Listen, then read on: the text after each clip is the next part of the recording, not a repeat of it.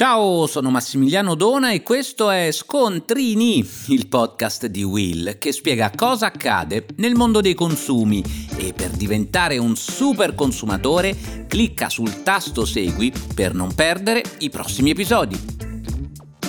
Oggi parliamo di greenwashing e anche se la parola inglese è ormai entrata nel linguaggio comune, è utile ricordare che si tratta di tutte quelle strategie di comunicazione o di marketing perseguite da aziende, istituzioni o enti che presentano come ecosostenibili le proprie attività cercando di occultarne il vero impatto ambientale negativo. I dati su questa pubblicità ingannevole sono disarmanti. Secondo un recente studio della Commissione europea, oltre il 53% delle asserzioni ambientali esaminate nei paesi dell'Unione sono considerate come vaghe, fuorvianti o infondate e addirittura il 40% era del tutto falso. Insomma, siamo davanti a un problema concreto. Le diverse forme di comunicazione aziendale orientata alla mistificazione del concetto di sostenibilità ambientale il greenwashing appunto, sono sempre più pervasive e pericolose, tanto più in un momento storico come quello che stiamo vivendo in cui la decarbonizzazione è fondamentale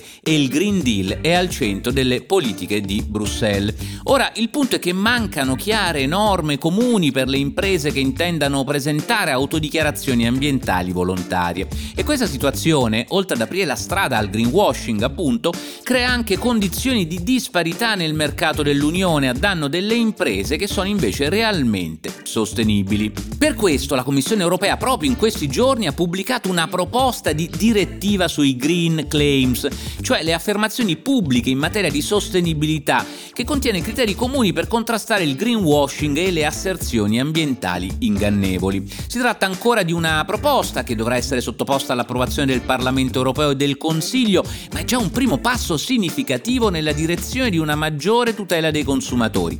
Ecco alcuni punti chiave contenuti nel testo della proposta di direttiva.